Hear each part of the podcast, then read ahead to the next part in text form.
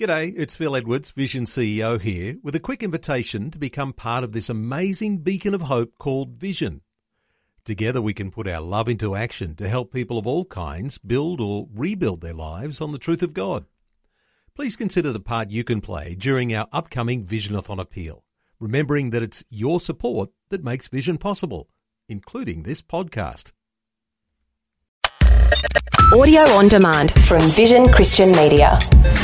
Raise your hand if you think you're an ambassador. Most of you wouldn't have trouble raising your hand, but if I said raise your hand if you think you're a priest, you know, you realize the Bible does say that about you. That it's the priesthood of all believers. That I happen to have this gift, but you happen to have a gift that you're supposed to employ for the kingdom of God.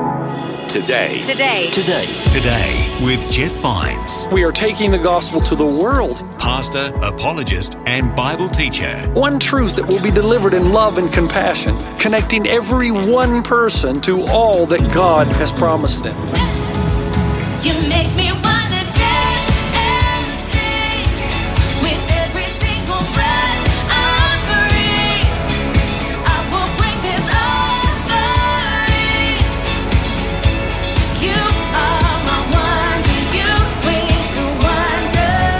Today. Today. Today. Today with Jeff Vines.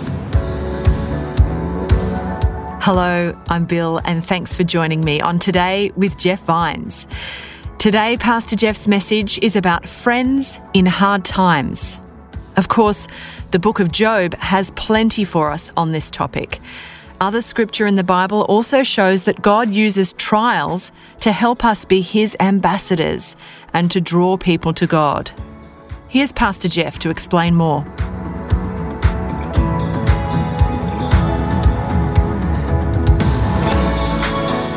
God's doing some amazing things in our church this season. And we've talked about that we want to be God's ambassadors, that we want to we want to be uh, not only communicators in what we say, but in the way we live and how we respond to every circumstance of life. We've said that we are the ambassadors of God as though God's making his appeal through you and me. We are not elected by the people, we're called of God. Now, I want to bring something and juxtaposition it right beside this idea of ambassadorship. Uh, I want to know how many of you have friends. That's good to hear. I got two different sets. I've got one friend that every time I'm around him, I'm on cloud nine. He's just one of those guys that brings everything up, up, and upper. He's the kind of guy that will say, Hey, you've been working out? You know, that's his way of saying, You look great. How about that sermon on Sunday? That was awesome. I saw your wife, she looks happy. Your children, they look fulfilled. Everything he says, by the time you leave, it's like, man, I love this guy. I always walk away feeling fantastic. And then as I was writing the sermon, I thought about another friend I had. And as I wrote it, I wondered why I still have him as a friend. because he's the kind of guy that when you walk away, you're just depressed. You have any friends like that? You know, they, they have a subtle way of saying things to you. They'll say something like, You haven't been able to work out lately, have you? you know, hey, your wife looks really sad. Any marriage problems there? Your kids look depressed. You know, they look like there's no meaning or hope in their lives. Everything okay at home? And he's the kind of guy who say, Man, that sermon you preached last week was really good. I just have a few things. And a few things last like for an hour. And by the time you walk away from him, you're thinking, Man, I, I, I, I'm, I'm a loser. I just, why do I even live my life? Why am I even breathing, taking up space? Every one of us knows, we, we know that the people with whom we fellowship with, that, that circle that we hang out with, dramatically affects the type of people that we're becoming. And here's why that's important. If you're going to be an ambassador, if I ask you, raise your hand if you think you're an ambassador, most of you wouldn't have trouble raising your hands. But if I said this, if I said, raise your hand if you think you're a priest, you'd think of something like, well, man, I'm a priest? You know, you realize the Bible does say that about you, that I am in no higher position than you are, that it's the priesthood of all believers, that I happen to have this gift, but you happen to have a gift that you're supposed to employ for the kingdom of God. So the Bible says that you are an ambassador, that you are priests of God. And it also teaches you that if you're going to be the best ambassador you can be and the best priest that you can be, as though God were making his appeal through you and me, that he is going to have to train and equip you as a priest. And if you read the scriptures, God's primary tool for equipping you as, a, as an ambassador or a priest is pain. Which means there are times in your life when God's going to pick up the pen and write a story. And the chapters, some of the chapters about your life are going to be a little bit painful. Because that is his best tool for equipping you to be an ambassador who has a compelling story. Think about it. Why do you know the story of the Red Sea? Because it's a story of deliverance. Why do you know the story of the walls of Jericho? It's a story of deliverance. Why do you know the story of Jesus walking on the water? Because it's a story of deliverance. Stories of deliverance are compelling. Therefore, since you have agreed to be a priest or an ambassador of God, He's going to write some stories into your life so that you would have a compelling story of the power of deliverance through the Spirit of God. And in doing so, those who are on the outside looking in are going to look at you and be compelled and drawn toward your deliverer. Now, here's the problem with this we're not very good at helping each other in times of crisis. And depending on your circle of friends, if you have the friends around you that not, will not just tell you what you want to hear, but actually want you to become a great ambassador, a great priest, then they're going to speak a certain language and they're going to push you on toward that. But if you've got friends that are just looking for a loophole, then chances are when you encounter difficult circumstances, they're going to do whatever they can or say whatever they can to help you get out of them, and you're going to tuck and run. In which point, God will not be able to use you and create the compelling story that would draw those on the outside in. That is a hard message to hear. So here's what I want to do I want to take you back to a story that most of you know again. It's a story of deliverance, but in a different way, it's a story of Job. And I want to show you how Job's friends had a lot to do with Job's demeanor and how he responded in difficult times. And then show you that although they messed it up to a great degree, they did so many things well. Actually, that's not true. They did one thing really well, and that forgave a multitude of sins. All right, so you know the book of Job. I'm in Job chapter 1 and 2. I'll get to verse 18 in a moment of chapter 1. Let me kind of summarize it for you. Now, imagine this is the day you just had. You're wealthy, you got a lot of stuff, you got a lot of servants, you got a lot of kids, and suddenly you're having dinner with your family, with some of the members of your family, and in comes a servant. And the servant says, Master, I'm here to tell you that the oxen were plowing and the donkeys were feeding, and the Sabeans fell upon them and killed them all. So all your oxen and all your donkeys are dead, along with the servants, and I'm the only one survived to tell you. That's tough enough, but as soon as he's finished speaking, the next servant comes in. Uh, Master, Job, I'm here to tell you uh, that the Chaldeans formed a group and they struck down all your camels and all your servants, and I'm the only one survived to tell you. So, in a matter of minutes, he's lost his donkeys, his oxen, and he's lost his camels and his servants. And then, right on the heels of the second service, the third servant comes in. And he says, Master, I'm just here to tell you that the fire of God, he's probably referring to lightning, lightning came down and struck the enclosure where all your sheep were. They're all caught on fire, they're all consumed, as well as all the servants that were tending them. And I'm the only one surviving, so I'm here to tell you. And then, think about that now. In a matter of a short period of time, he's lost all of his oxen, his donkeys, he's lost his sheep, his servants, his camels. And now here's the worst news of all. There's a fourth servant that appears. This is in verse 18. While he was yet speaking, there came another and said, Your sons and daughters were eating and drinking wine in their oldest brother's house. And behold, a great wind came across the wilderness and struck the four corners of the house, and it fell upon the young people. They are dead, and I alone have escaped to tell you. So he's lost his donkeys, his camels, his servants, his sheep, and now he's lost 10 of his children. That's a pretty bad day. Wouldn't you think? That's the makings of a good country song. My wife left me. My truck broke down. My dog was killed. My kids voted Democrat. I mean, what else could happen all in one session? Now, the reality is, right here in the room, we have people who are modern day Jobs, and they're seated all around you. They'll just never tell you. Last Sunday, after the third service on Sunday morning, I walked over to my car, I park over the youth house, there was a gentleman in a truck waiting on me. And as soon as he saw me, he jumped out of his truck. And it was an aggressive confrontation. But as time went on and I continued to speak to him, he's a good guy, he's okay. His life is a wreck. He doesn't know what to do. He's lost his means of income. He doesn't know if he's going to be homeless. His wife is dying, and his daughter was just diagnosed with the same disease from which his wife is dying. So, within a short period of time, he's a modern day Job. He was aggressive with me because he doesn't know where to turn. It's Theos absconditus, the God who hides himself. Because he feels God's not listening and he feels the people of God aren't listening. I ask him, Where are your friends? And this entered a long dialogue. He feels that they've all left him, deserted him because it's too hard to deal with him.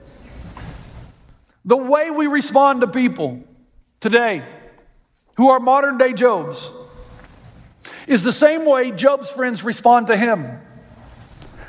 And we've got to get better at this. And the reason we have to get better at this is it's inextricably tied together with the type of person and ambassador and priest that we're becoming. And we can't shoot our own wounded. We've got to get involved in each other's lives. I mean, Job chapter 2, verse 11, Job's friends hear of his predicament. Here's what happens. When Job's three friends, Eliphaz the Temanite, Bildad the Shuhite, and Zophar the Naamathite, heard about all the troubles they had come upon him, that is Job, they set out from their houses and homes and met together by agreement to go and sympathize with him and comfort him. So here's what happens they hear about Job's predicament. It's a pretty nasty story. They all say, Let's meet down at the cafe. We'll get our plan together and we'll go visit Job. Now, when they first arrive, they're brilliant because they don't say anything. As long as they're quiet, things are going well. It's when they start to talk that things go south rather quickly, and they say the same things that we're still saying today, thousands of years after the story was written. Let me show you what happens. Bildad is the first. He speaks. He's listened to Job say, God, if you'll just explain why this is happening, if you'll just tell me how you're going to eventuate all of this out for some grand design or grand plan, if you'll just explain that to me and I can see it clearly, I think then I will be able to endure this. Bildad is supposed to be Job's friend, but here's the problem with Bildad. Seeing Job like this has turned Bildad's theology on its head. Because in Job's day, and Bildad's theology goes like this if you're good, God blesses you. If you're bad, he curses you. But we've already been told in chapter one of the book of Job that Job is a righteous and blameless man. So Bildad, when he sees Job in this predicament, can't harmonize a theology that says if you're good, you're blessed, if you're bad, you're cursed, with the life Job has lived and with what he's presently going through. So what does he do? Here's his response. He says, Job, your words are a blustering wind. He says, Job, you're a windbag. What a nice friend. I mean, Job's just poured out his heart, and his friend says, You're a windbag. Why does he respond like that? Because Job's pain has inconvenienced Bildad. And Bildad's theology's been turned on its head. So he does the only thing he knows to do just takes a cheap shot at Job to make himself feel better. Have you ever been in a discussion with somebody, probably your mother in law, and you've been in a discussion and you know you've come to the point of the argument where you're right, and you know you're right, and you know that she sees that you're right by the look in her eyes, but you also know that she's so stubborn she's not going to admit it. So rather than come back with an objective argument against the thesis which you've just presented, she just takes a cheap shot at you. Anybody ever done that? You know, something like, oh yeah, well, your mom is ugly and your kids are stupid. You know, it has nothing to do with the objective argument, it's just a cheap shot. Job understands what Bildad says, so he responds in chapter 8. Now, this is a, a vast chapter, so you're going to have to let me rush through here. Bildad then says to Job, Ask the former generations and find out what their fathers learned, for we were born only yesterday and know nothing. Will they not bring forth words from their understanding? This is an old day platitude. You know what a platitude is? Platitude is something we memorize to say that we hope will make somebody feel better, but it really doesn't. Let me give you the modern day translation of Job 2, or Job 8, 2, verses 8 through 10, all right? Everything happens for a reason. You ever been told that? You ever been told that? Does it make you feel any better? When somebody tells me that, I want to slap them and then say, What's the reason that happened?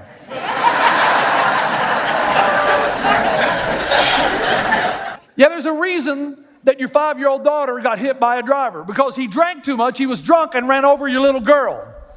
Don't blame God for that. As though somehow God orchestrated that event in the heavens. We do a lot of dumb things and then say everything will work out or everything happens for a reason. Yeah, because you did something stupid, man. And there's no cure for stupid. Most of the things that happen, evil, pain, suffering in our world, come as a result of what we do to each other. I know that God can take everything that happens in our life, and this is to me the greater miracle.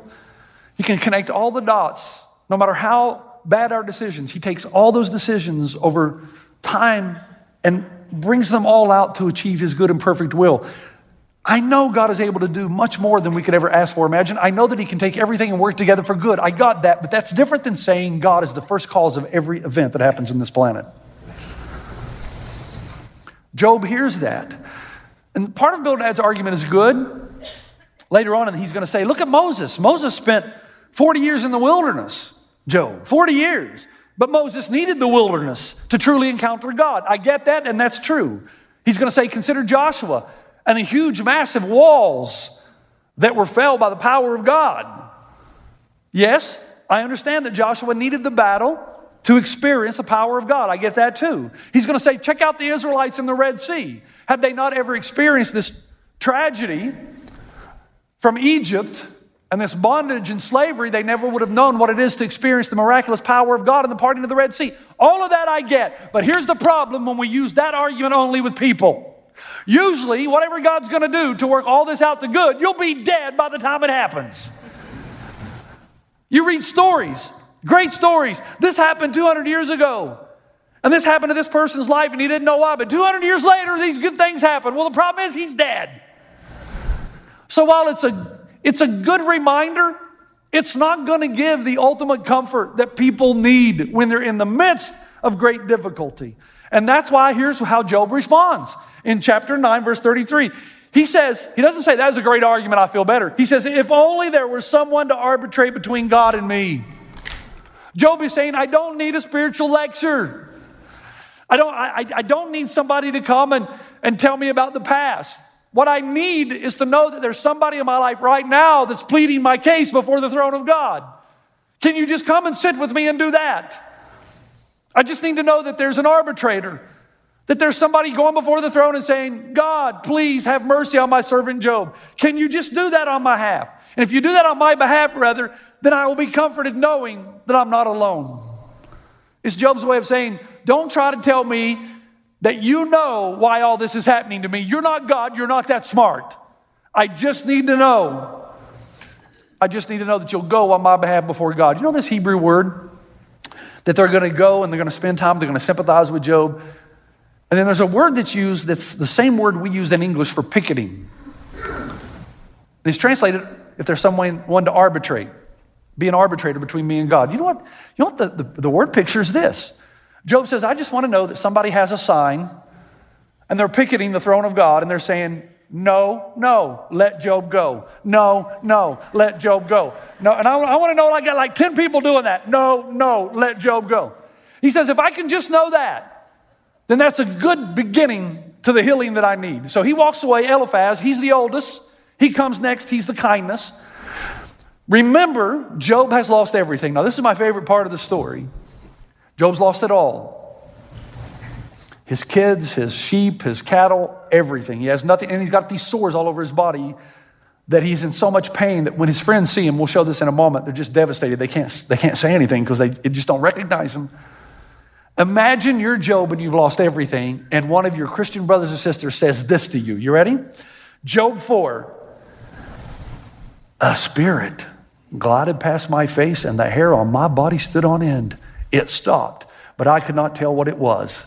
A form stood before my eyes, and I heard a hushed voice Can a mortal be more righteous than God? Can a man be more pure than his maker?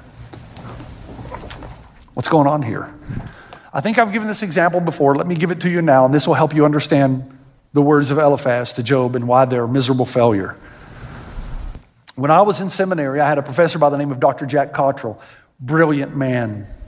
Spoke in monotone, but his words were so powerful he could make you cry. Because he felt if you're going to be a preacher of the gospel, you better understand the book of Romans well. And so we spent an entire year, three hours, twice a week, studying one book. When test time came around, Dr. Cottrell wanted to make sure that you understood what we had covered for the past year. And so he would hand out these little blue packets that had page after page in it, and he would give you 10 essay questions. You were to choose three, and you were to write an hour on each question. So the exam lasted three hours. And you better know what you're talking about. We had this one guy in our class, and I'm sure none of you college students do this anymore, but it's called padding. Padding is when you don't study, you're a, bit, you're a little bit lazy. So, what you do, you choose three that you're remotely interested in, and you pad. You just write everything you know that's even remotely related to the topic in hopes that somewhere along the line you will start to hint toward the truth. So you write and you write and you write and you write and you write, just hoping you'll get lucky somewhere in something you said, and the professor will think, okay, he knows the answer. When this guy got his test paper back, one of the most humorous experiences I've ever had, Dr. Cottrell had written in red ink on the front of the paper, this is not right, this is not even wrong. Do you get that? To say that something is wrong is to assume that something meaningful has been said. But if what you said is not meaningful, this is not right, this is not even wrong. this is what Job replies. How do you argue with that? How's this supposed to help me? A spirit glided past my face, the hair on the back of my neck stood up. This is, this is what happens when people say, Brother, I have a word of the Lord from you, or for you, rather. See, that way, they're really going to tell you, not all the time, and I do believe in God speaking to us through each other. I'm just simply saying sometimes we use that as an authoritative sentence to somehow force the other person to listen to us because we're inconvenienced by their pain. And what we end up doing is saying something like that and following it, following it with what we wanted to say all along. Because what he says to Job basically is this in the last two lines Job, this is happening to you because you're a bad sinner. That's the only way he can harmonize his bad theology with what's happening with Job. Job is very frustrated, and his response comes in Job chapter 6. He says, If only my anguish could be weighed and all my misery be placed on the scales, it would surely outweigh the sand of the seas. The arrows of the Almighty are in me. My spirit drinks in their poison. God's terrors are marshaled against me. A despairing man should have the devotion of his friends. Job says, Eliphaz, you're severely underestimating how much pain I'm in. You think you can solve it with some mystical experience or philosophical argument. I'm telling you that my problem, my suffering is much more complex. And besides that, no matter if I'm struggling so much that I've lost it, that I've gone crazy, a real friend would stick by me. And then Job responds in Job 6:24, "Teach me and I will hold my peace and cause me to understand." What's he saying? Now this is this is important. Here's what Job is saying. Same thing you do. God, if you will show me why I am suffering this way, and you will give me an explanation for all the things that are happening around me, and you show me how this is going to work out, God, if you'll give me an exhaustive explanation for all of this, then I think I can be able to man up and endure it. And that's Job's plea.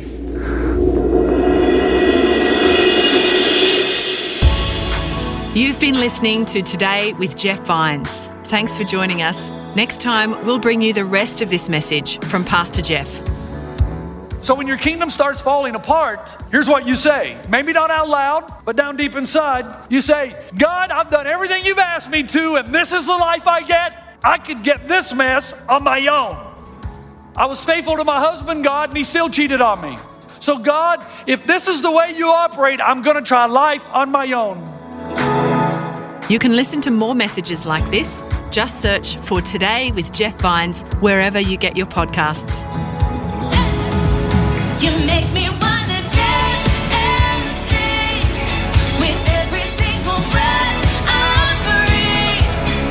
I will bring this offering. You are my wonder. You bring the wonder. Today. Today. Today. Today with Jeff Vines. Thanks for taking time to listen to this audio on demand from Vision Christian Media. To find out more about us, go to vision.org.au.